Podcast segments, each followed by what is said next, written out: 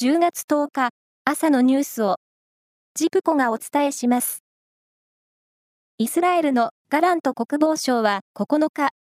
イスラエルを攻撃したイスラム組織ハマスが実効支配するパレスチナ自治区ガザを完全包囲するよう命じ、電気や食料、燃料を遮断すると宣言しました。一方、戦闘による死者はイスラエル側が700人、パレスチナ側が560人など、合わせて1200人を超えました。今年のノーベル経済学賞は、賃金などの待遇に男女の格差が生じた要因などを解明した、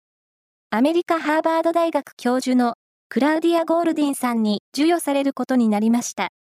ノーベル経済学賞で女性の受賞者は3人目となります。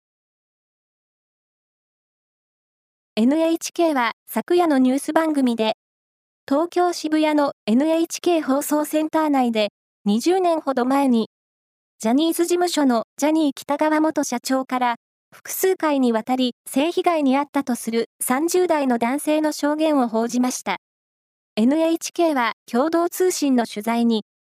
証言を重く受け止めています。看過できない問題で、今後、出演者の安全や人権を守る取り組みを進めてまいりますと答えました。大学三大駅伝の初戦となる、出雲全日本大学選抜駅伝が、島根県で行われ、昨シーズン、大学駅伝3冠を達成した駒沢大学が去年に続く大会新記録で連覇を果たし、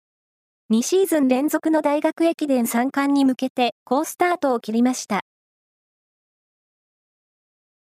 岐阜県飛騨地方の秋の風物詩で、国の重要無形民族文化財に指定されている秋の高山祭りが、昨日、高山市で開幕しました。精巧な装飾が施された豪華な祭り屋台が街中に並ぶ、引き揃えと、提灯を灯した屋台が街中を巡る宵祭りは、雨で中止となりましたが、屋台は蔵に入った状態で公開され、訪れた観光客らで賑わいました。スポーツの日の昨日、三重県伊勢市では、陸上長距離の日本代表としてオリンピックに出場した地元出身の小西美咲さんとウォーキングを楽しむ催しが開かれ、およそ120人が参加しました。小西さんは、正しいウォーキングには良い姿勢を保つことが大切だとアドバイスした後、腕を振って歩きましょうと声をかけ、参加者と一緒に歩きました。以上です。